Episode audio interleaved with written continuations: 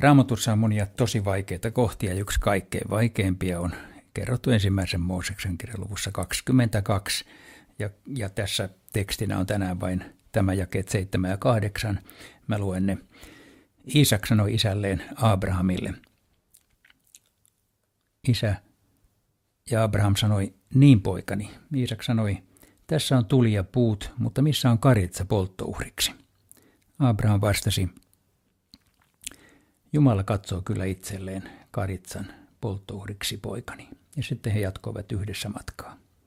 Ajatelkaa siis, Jumala oli sanonut Abrahamille, että tämän pitäisi tappaa poikansa. Eihän Jumala voi tällaisia käskyjä antaa. On aivan käsittämätön käsky. Iisak siis piti uhrata.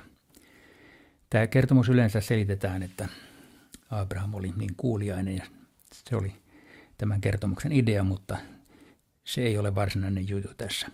Katsotaan seuraavaksi, missä tämä tapahtui. Otetaan yksi kuva Israelista.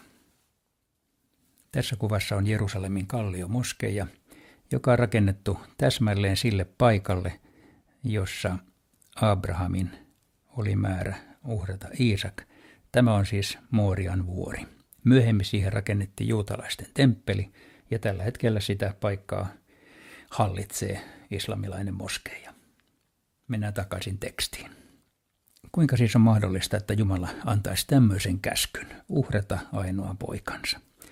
Se on käsittämätöntä, mutta niin kuin ehkä raamatun lukija tietääkin, loppujen lopuksi Abrahamin ei tarvinnut uhrata, mutta kertomuksen sanoma on tässä jakeessa kahdeksan.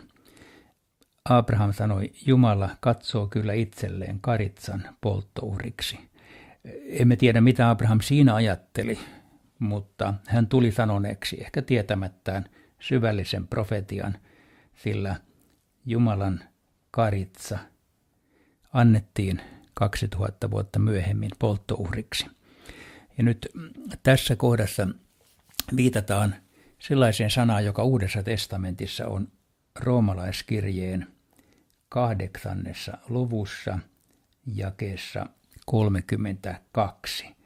Siellä sanotaan, että kun Jumala ei säästänyt omaa poikaansakaan, vaan antoi hänet kuolemaan kaikkien meidän puolestamme, kuinka hän ei lahjoittaisi poikansa mukana meille kaikkea muutakin.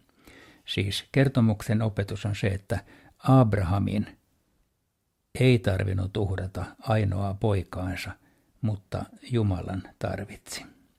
Sen tähden Jeesus voi meidät pelastaa, kun hän on meidän edestämme annettu polttouhri.